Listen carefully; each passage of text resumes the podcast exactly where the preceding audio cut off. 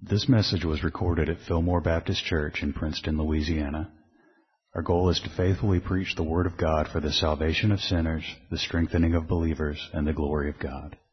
Please visit our website at www.fillmorebaptist.org and listen for more information at the conclusion of this message. Okay, if y'all would turn to Matthew chapter 1 again tonight.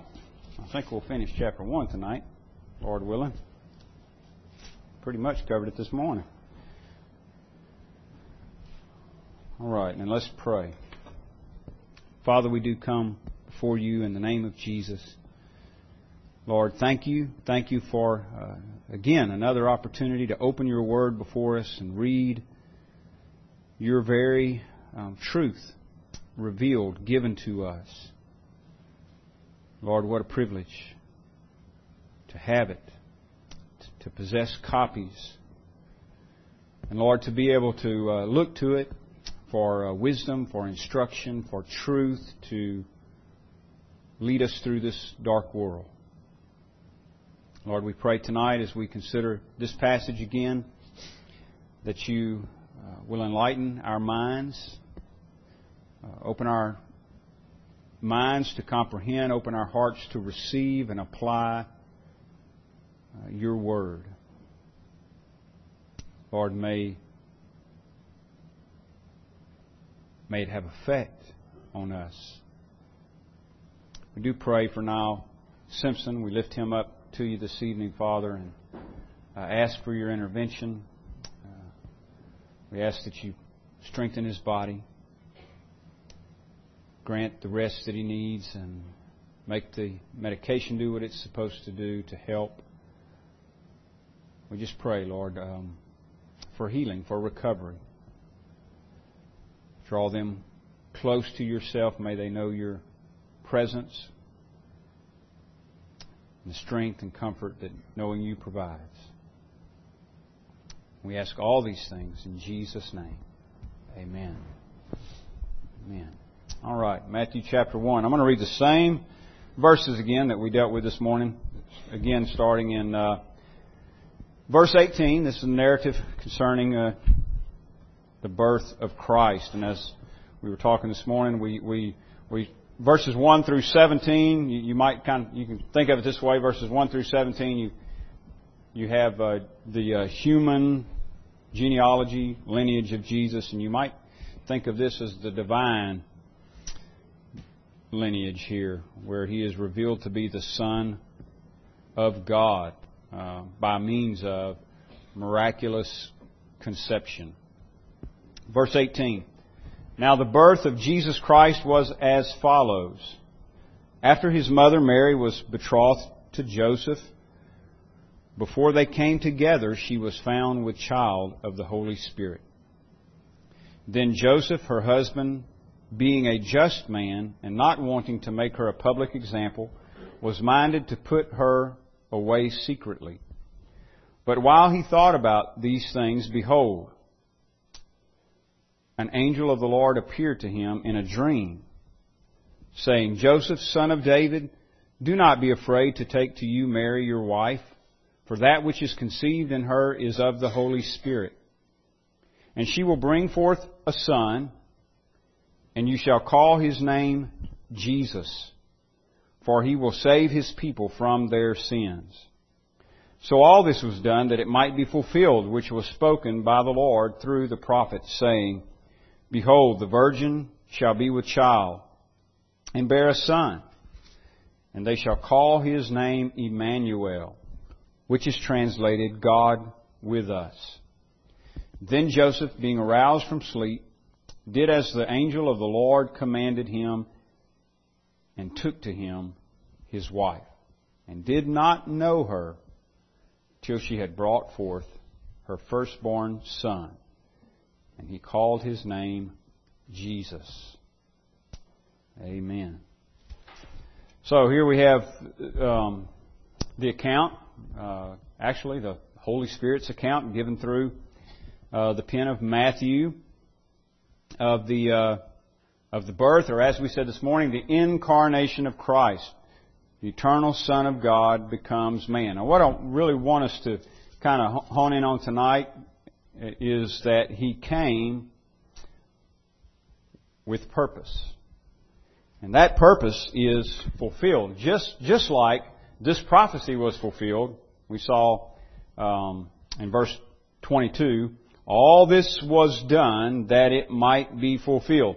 God spoke some uh, 700 years, or roughly 750 years before the birth of Christ. God spoke through the prophet Isaiah these words. Behold, the virgin shall be with child and bear a son. They shall call his name Emmanuel, which is translated God with us. Matthew translate it, translates it for us. Um, God with us. And that, that prophecy given is now fulfilled. Now, on our time schedule, I mean, at least if you're like me and you're impatient, um, 700 years, that's, that's a long time, isn't it? you can, if you were there and you were hearing Isaiah speak, you would, you wouldn't probably suppose that there would be that kind of time frame. And, and we don't know for sure, but there may have been uh, an immediate fulfillment as well. There may have been a young woman, not not not a uh, not a virgin in the sense that there was a virgin conception and virgin birth, but but just a young woman at the time who would uh, marry and and uh, and bear a child, fulfilling the immediate prophecy. I mean that's that's uh, that's been suggested. Some suggested it's the son of Isaiah. I don't, I don't know about all that, but I do know this. It is definitely fulfilled in the birth of Jesus Christ. And very literally in that, it was a, a virgin that conceived and bore this child. So just like that prophecy was given and fulfilled, Jesus is sent. He comes with purpose, with a mission, which is also to be fulfilled. Again, in verse 21, the angel says to, uh, to Joseph, She will bring forth a son, and you shall call his name Jesus. That's again the Hebrew name, uh, Yeshua. We say Joshua, the Englishized version of it, I guess you could say, is Joshua. Um, means the Lord saves. The Lord saves. You shall call his name the Lord saves. For he will save his people from their sins. Here's, here's the purpose. The angel states it. She's going to bring forth a son. You'll call his name Yeshua, the Lord saves, because he will save. He will save. He's coming with this purpose in mind, and He will accomplish it. He will save His people from their sins. So it's the promise of a Savior, a deliverer, and He's foreshadowed throughout the Old Testament. People like Moses, when the children of Israel were in, bondage for some 400 years in Egypt, they longed for a deliverer.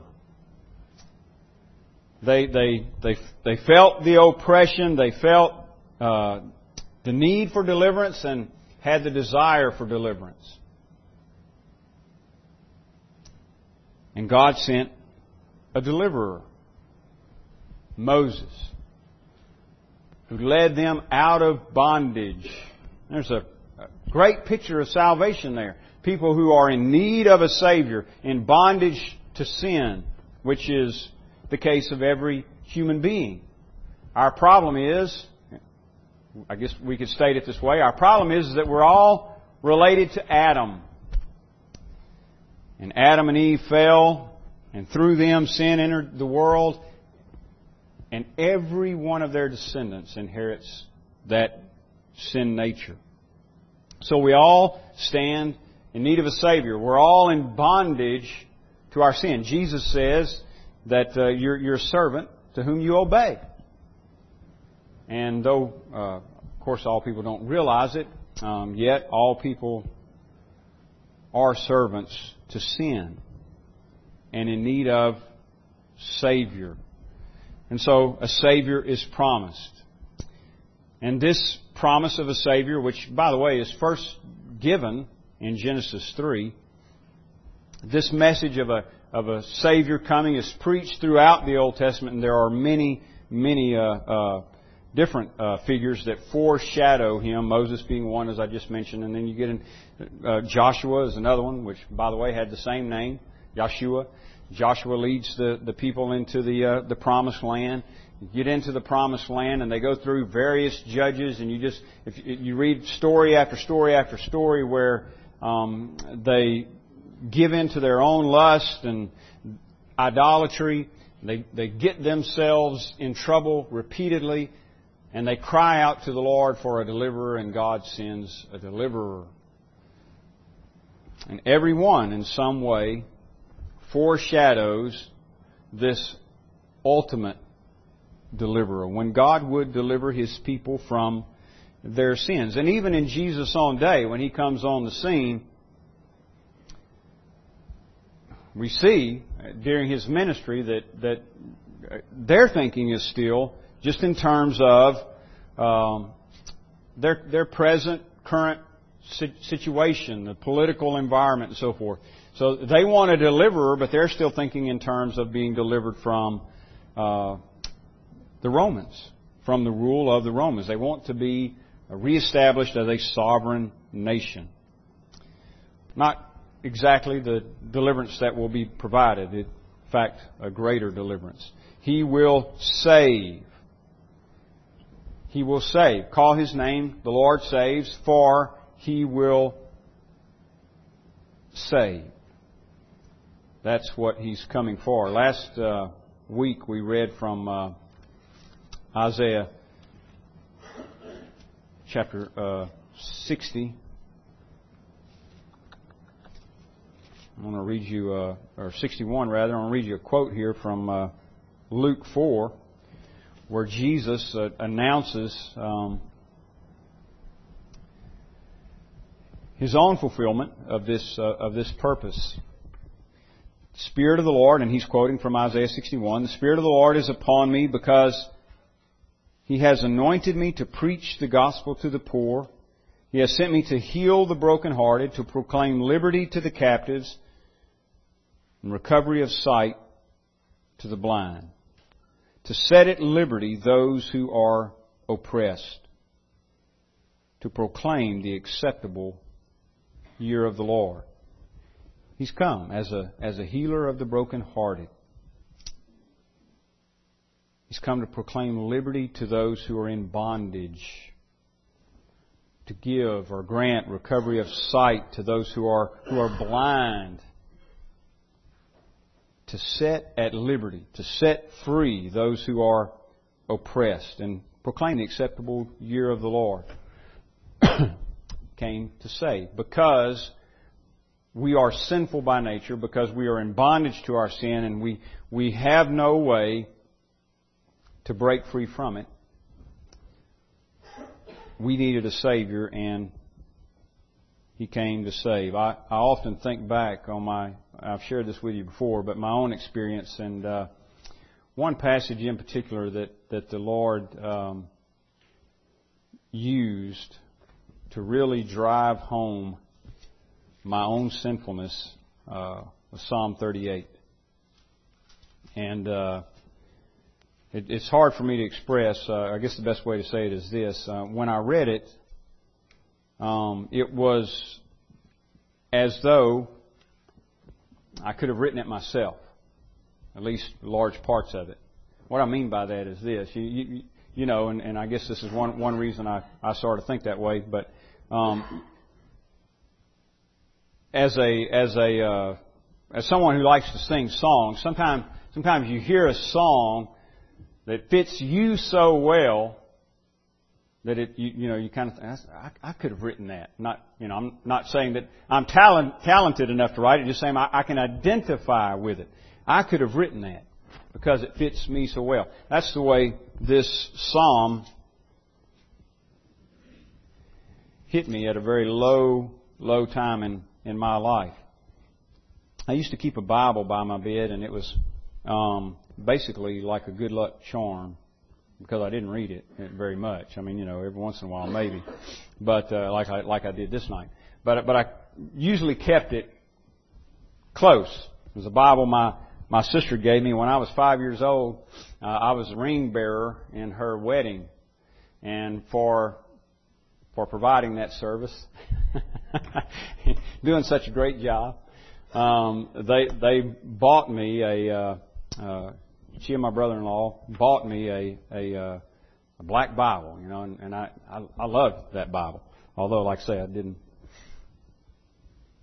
stay in it like I should have, but but uh, but I kept it, and so years later when I uh, you know, and, and it was important to me. And years later when I when I strayed, um, I, I still had it and, and kept it, like I say, somewhat like a good luck charm. But I remember this particular night um, just uh, essentially uh, being in despair, and it was it was one of those deals. And I'm not saying that this always works or anything like that. Not suggesting that, but I am saying that the Lord used it in this case, and I'm sure others too. It was one of those deals where I just thought, you know, I'll just because I didn't know where to go, what to read. I just thought, well, I'll just open it, put my finger down, and, and I'll read wherever, wherever I am. Well, uh, it, it, I opened it to uh, Psalm 38, and here's what I read. O Lord, do not rebuke me in your wrath, nor chasten me in your hot displeasure. For your arrows pierce me deeply, and your hand presses me down. There is no soundness in my flesh because of your anger, nor any health in my bones because of my sin. For my iniquities have gone over my head. Like a heavy burden, they are too heavy for me. My wounds are foul and festering because of my foolishness. I am troubled. I am bowed down greatly. I go mourning all the day long. For my loins are full of a full of inflammation, and there is no soundness in my flesh. I remember that phrase, um, well, as, as others, particularly hitting home. I am feeble and severely broken. I groan because of the turmoil of my heart.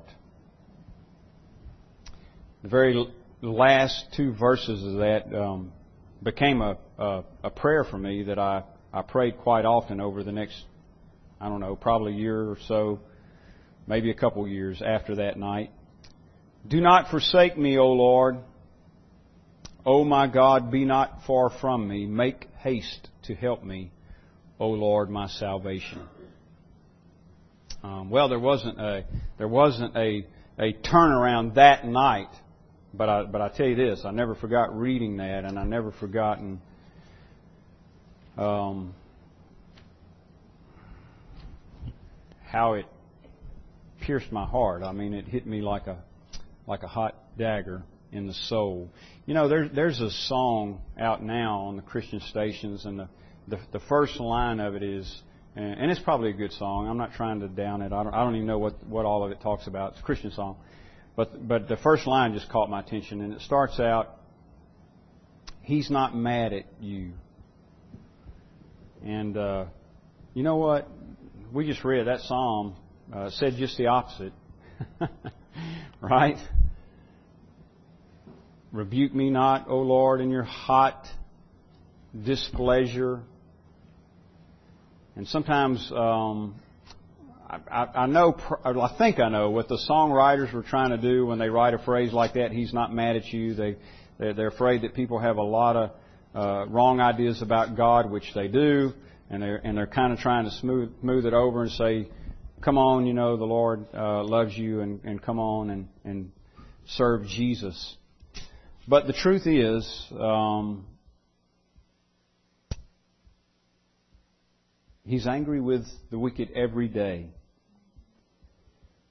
And again, where we just read Psalm 38:3, there is no soundness in my flesh because of your anger, nor any health in my bones because of my sin. Now, I say all that to say this.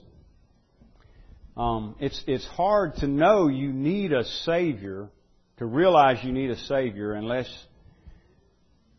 unless you realize how sinful you are, and that yes, God is indeed angry. In other words, why why would you want if if if Ray and I were on the on the outs, I wouldn't desire any kind of reconciliation with Ray unless I knew, first of all, and recognized that we that something was wrong. So it's important, I think, to know that we are sinners separated from God. God is angry.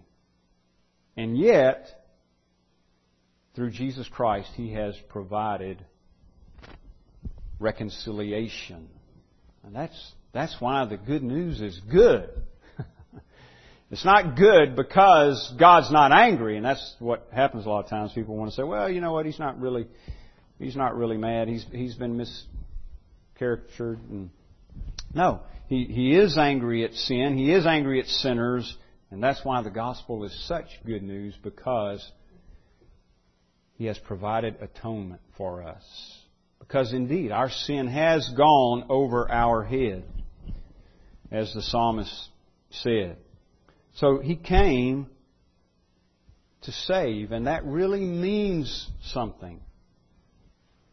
In other words, we, we really were or are lost. We really were in need of a Savior. I, when I read that, I really was in need of salvation.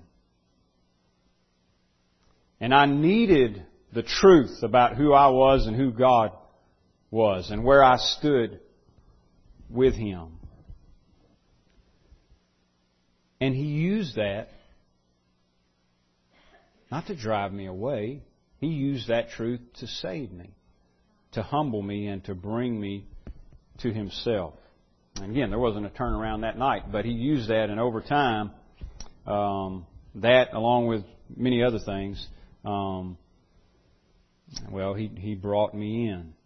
He came to save because we're in need of a Savior.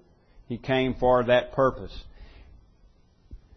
And she will bring forth a son, and you shall call his name Jesus, the Lord saves, Yeshua, for he will save. But, it doesn't stop there, it says, for he will save his people from their sins. Now, this has interested me for a long time, the specificity here for he will save his people. Interesting, isn't it? For he will save his people. First of all, I mean, he has a people. Well, we know that if we've ever read the Old Testament. And right here, Matthew gives us uh, the lineage of uh, of Christ. The the uh, the he's the seed of Abraham, the Davidic line, seed of Abraham, seed of David, a Jew, a Hebrew, the people of God. For he will save his people. God has a people that he calls his own. And he sent Jesus into the world to save them. Now, it's, it's interesting for a couple of reasons. One, God has the people who are His own. He has set His love on. But you know what? They're, they're, they're not any different than anybody else as far as needing salvation. They, he has to send a Savior because His people need to be saved. So they are, just like every other human being, descendants of Adam and therefore recipients of the sinful nature. God's own, chosen people that He calls His own. And so He sends Jesus into the world to save them. That's what I want to kind of focus on for the next few minutes. because I, I think there's a reason that um, Matthew uses that kind of specificity. For example, why didn't he say, He will save all people from their sin? Well, we know, at least if we've read the Bible, if we've read the rest of the Bible, as they say, we know how the story ends, right? We, we know not everybody's going to be saved, right? Some people will remain lost. Some will be saved, some lost in the end. Some will be resurrected at, uh, at, at the coming of Christ. Some will be resurrected to uh, spend eternity with Him, to enter the kingdom. Well done, thou good and faithful servant. Enter in the joy of the Lord. And some will be resurrected to damnation, eternally separated. Jesus describes the scene in Matthew 25, where all the nations are gathered before Him, and He separates. And here's the same distinction that we're going to talk about in a moment. But He separates the sheep from the goats he makes a distinction between his people and others. But he also does not say here,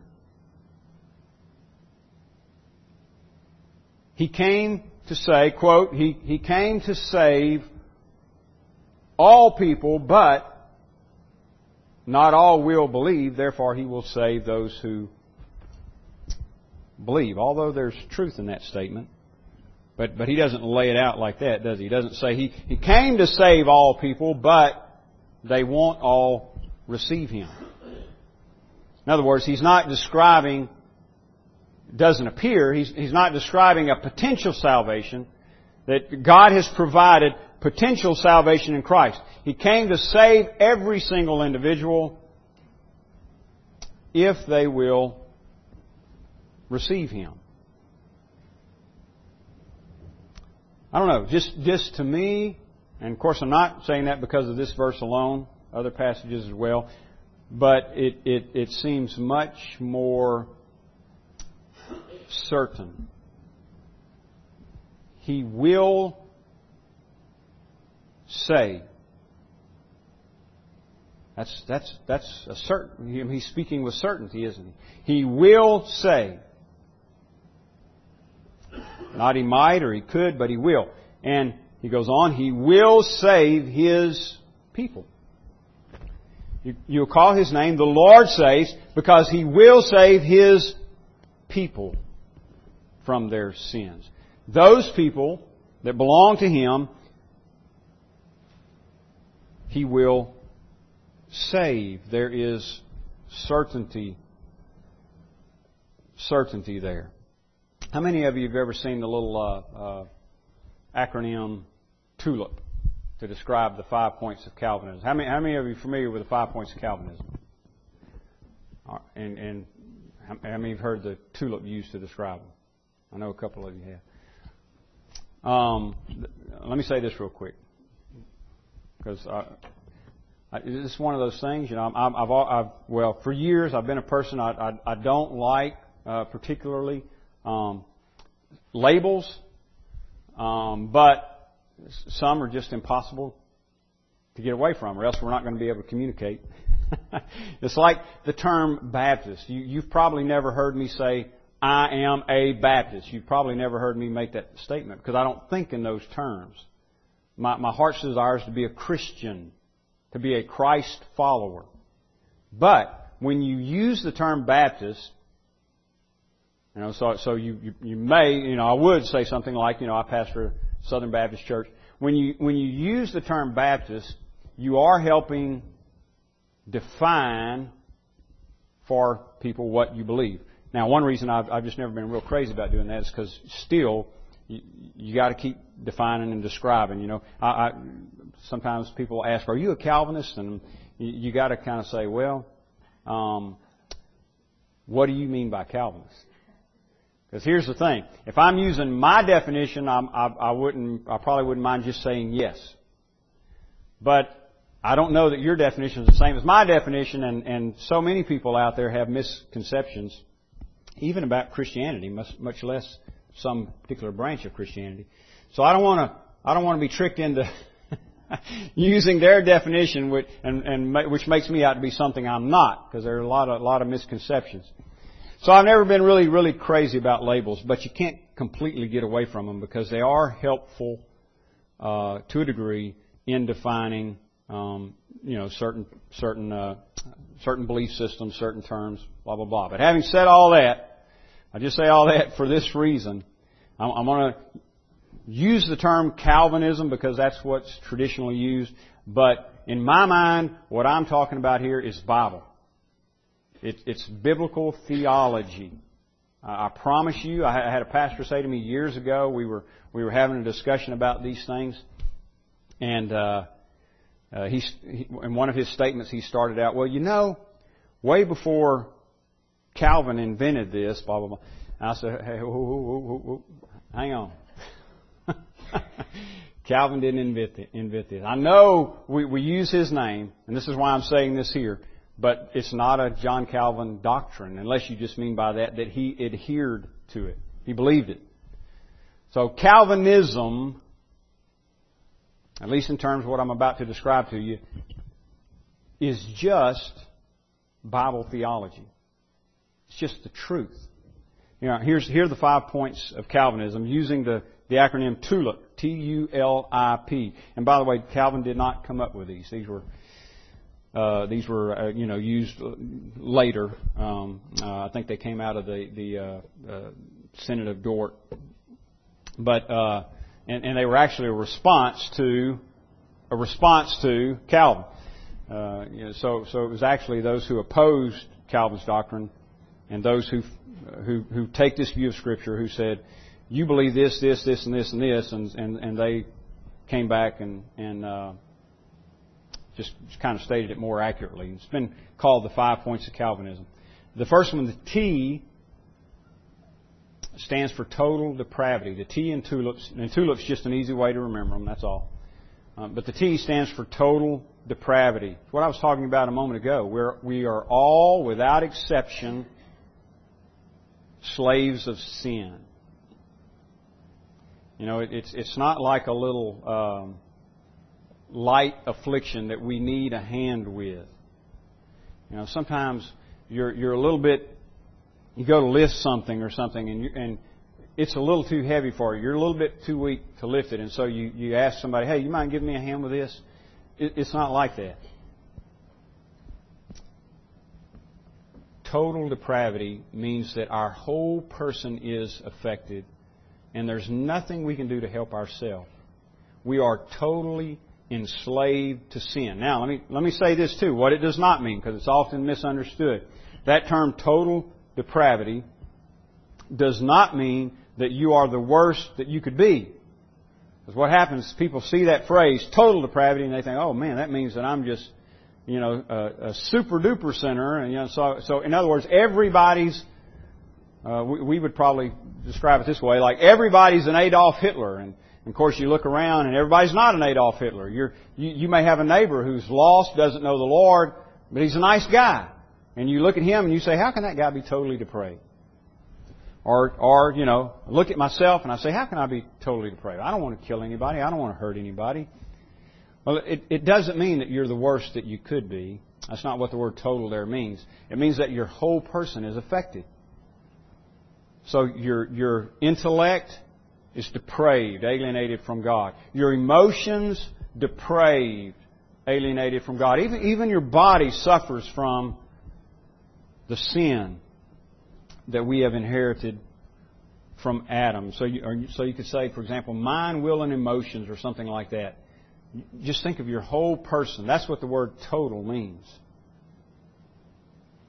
And one reason I point that out is because uh, today those who argue against these truths, some say, well, you know what? Yeah, your your uh, your heart is corrupt, but but your your mind, you're still able. You're able to make decisions. Your will is not totally depraved because um, you can decide to follow Christ, and every single person can do that.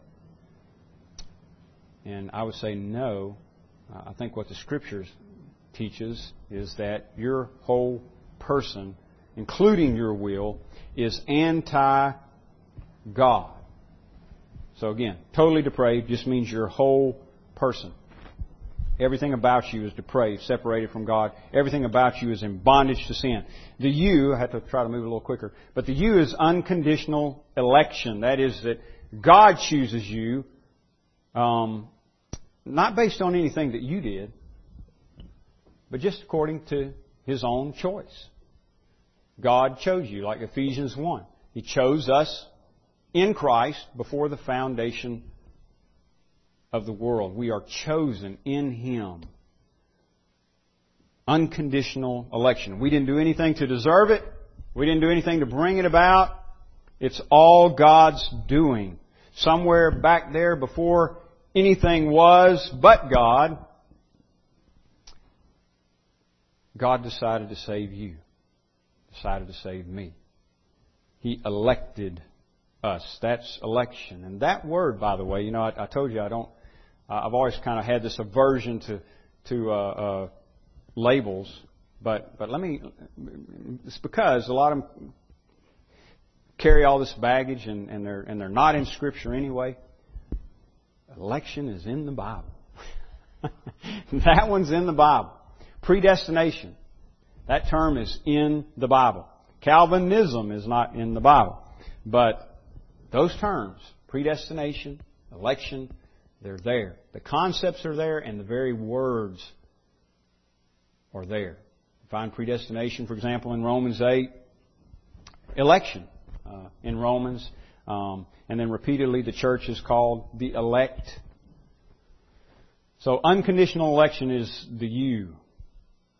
The L is really the one we're dealing with at this moment. And like I said, I got to, for the sake of time, speed up a little bit, so we're going to come back to that one. But the L is for limited atonement.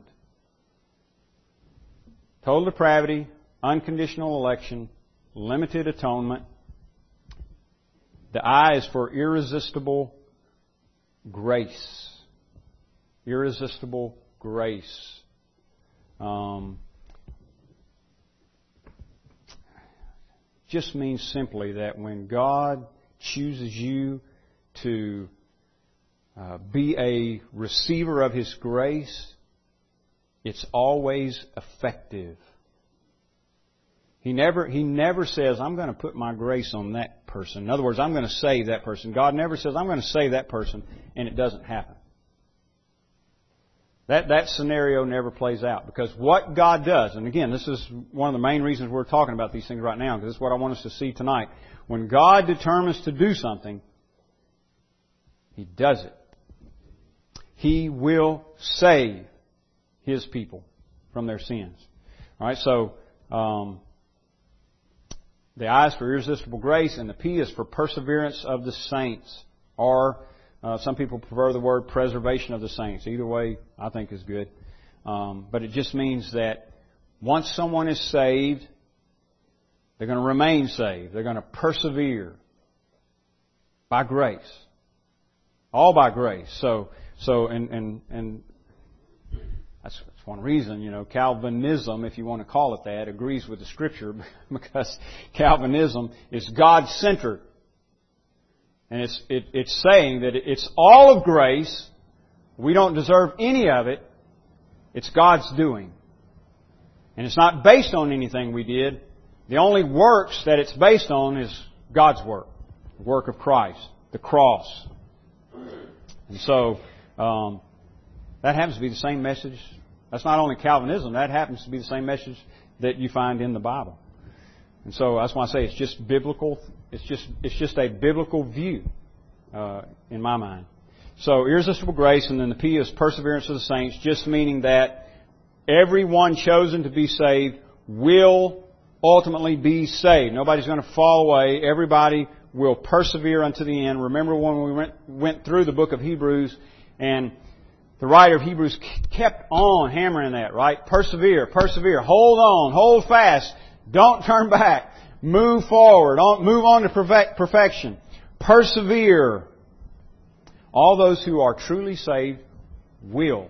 And that's what uh, the doctrine of perseverance of the saints teaches. Now, that's that's the uh, what is called the five points of Calvinism: total depravity, unconditional election, limited atonement, irresistible grace, and perseverance of the saints. The one we're dealing with here in the next few minutes is the L, limited atonement. Now, a lot of people complain about that word limited, and I'm not crazy about it either, but um, it works in the tulip thing. Okay, so uh, you got to at least keep it for memory's sake, and then you can then you can replace it uh, after you remember the specific thing. the reason that a lot of people don't like it and and I and I don't is is because it not because it's necessarily wrong, but because it's just so easily misunderstood. Limited atonement. When you think about the atonement, you think about what is the atonement? Jesus shedding His blood for sinners, right? That's, that's the atonement. He's shedding His blood for us. Sacrifice to God, an acceptable sacrifice to God, making payment for our sins. That's the atonement. So when you say limited atonement, it sounds like, well, there, there are limits on the value of Jesus' blood. Well, that's not at all what Calvinism is saying or, or teaches, or uh, any Calvinist.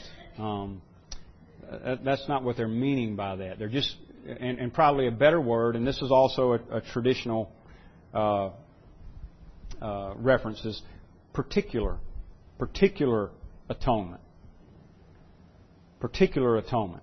Because what is meant by the word limited is just, is just that when God, when Christ died on the cross, He had certain people in view. His people.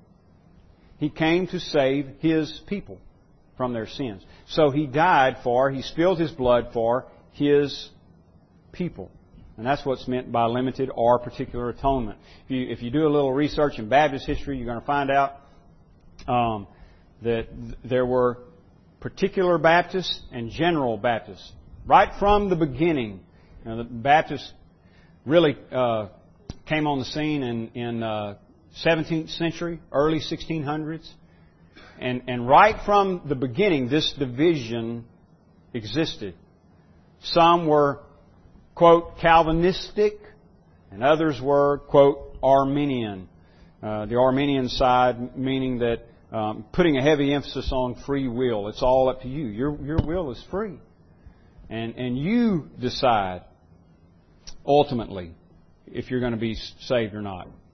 Where on the Calvinistic side, um, it's, it's all that I just explained to you and much more. I mean, that's just a summation, but, but it, it's, it's that view that, that we can't do anything to bring ourselves to God. It, we are totally dependent upon God for every phase of salvation. So that riff among Baptists, anyway, existed from the beginning. Particular Baptist, General Baptist. It exists today, although uh, the word particular Baptist is not used very often uh, anymore, but uh, it, it used to be.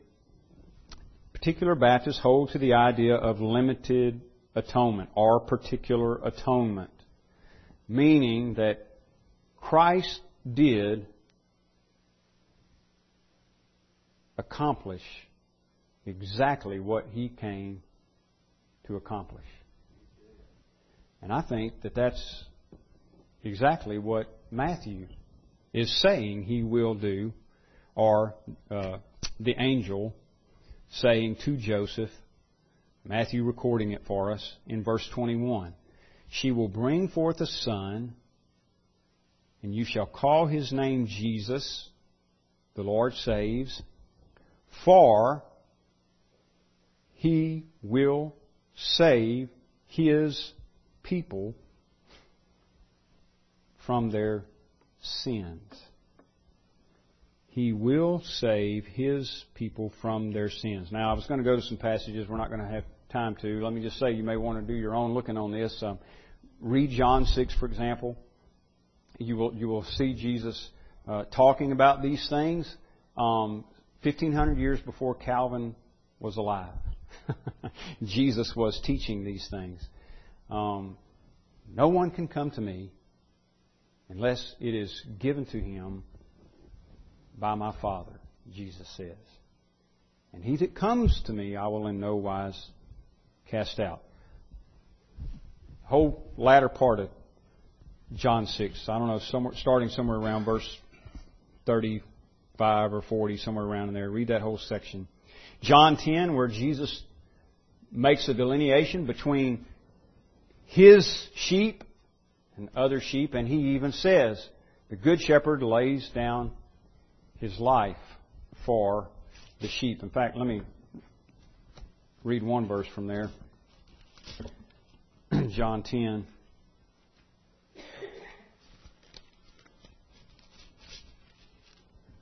But you can, if you read it on your own, you can start reading in verse 1, John 10, verse 1, and just, just read all the way through where he um, describes himself as the Good Shepherd. But you get down to, um, hmm, let's see here. Verse 26. But you do not believe because you are not of my sheep. As I said to you, my sheep hear my voice, and I know them, and they follow me. And then back in verse 15, he says, Father knows me, even so I know the Father, as the Father knows me, even so I know the Father, and I lay down my life for the sheep. the angel says it this way he will save His people. He came with a purpose. He came as Savior, even given that name, the Lord saves, Jesus, Yeshua in the Hebrew, probably what his mama called him when dinner was ready. Yeshua! Jesus in the Greek. They did uh, commonly speak Greek. It was the trade language. Don't know if Mary and Joseph spoke Greek. Uh, again, he probably went by Yeshua. And every time that name is called, and that was a common name, by the way, there were a lot of kids named that. But every time that name is called, it's the Lord saves. The Lord saves. And he came with purpose came as Savior and He came with purpose to fulfill this mission, saving His people from their sins. Or as He says in John 10, to lay down His life for them, which is what is required in order to save them. Shall call His name Jesus, for He will save his people from their sins. And he has done exactly what he came to do. Let me give you one more verse and we're done. Isaiah 55:11 because this one comes to mind talking about these things. The, uh, Lord is speaking through Isaiah here about his word, and I think this is perfectly applicable to Jesus because he is the Word, capital W, of God. John 55, I'm sorry, Isaiah 55:11. So shall my word be that goes forth from my mouth; it shall not return to me void, but it shall. Again, notice the certainty. It shall not return to me void, but it shall accomplish what I please and it shall prosper in the thing for which I sent it. So know this. Jesus came to save His people from their sins. You say, how do I know if I'm one of His people? Come to Christ. Come to Christ. All who are His people will come. Okay, what if he doesn't turn me down. That won't happen. In John, he says, He won't turn a single one down. He that cometh to me, I will in no wise cast out. Salvation is sure for those who come to Christ. Let's pray. Father, we thank you for your word and thank you for these precious truths, Lord, the certainty of your, um, your plan, your determination to save sinners, your promises, the certainty of your promises that all who come to God through Christ will be saved.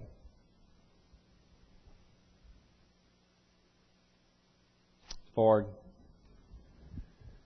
we thank you for the reminders that um, it's not about us and it's not dependent upon us.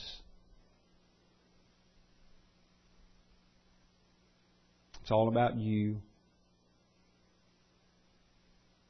Our salvation is the result of your sovereign grace. Undeserved on our part, and yet lavished upon us. Lord, we thank you for it. We pray in Christ's name. Amen. Amen. This sermon is made available through the ministry of Fillmore Baptist Church in Princeton, Louisiana. Our desire is to faithfully proclaim the message of salvation which God has provided in the life, death, and resurrection of Jesus Christ our Lord. For more resources and information, please visit our website at www.fillmorebaptist.org. You may use the links there to contact us or write us at Fillmore Baptist Church, 6304 Highway 80, Princeton, Louisiana, 71067.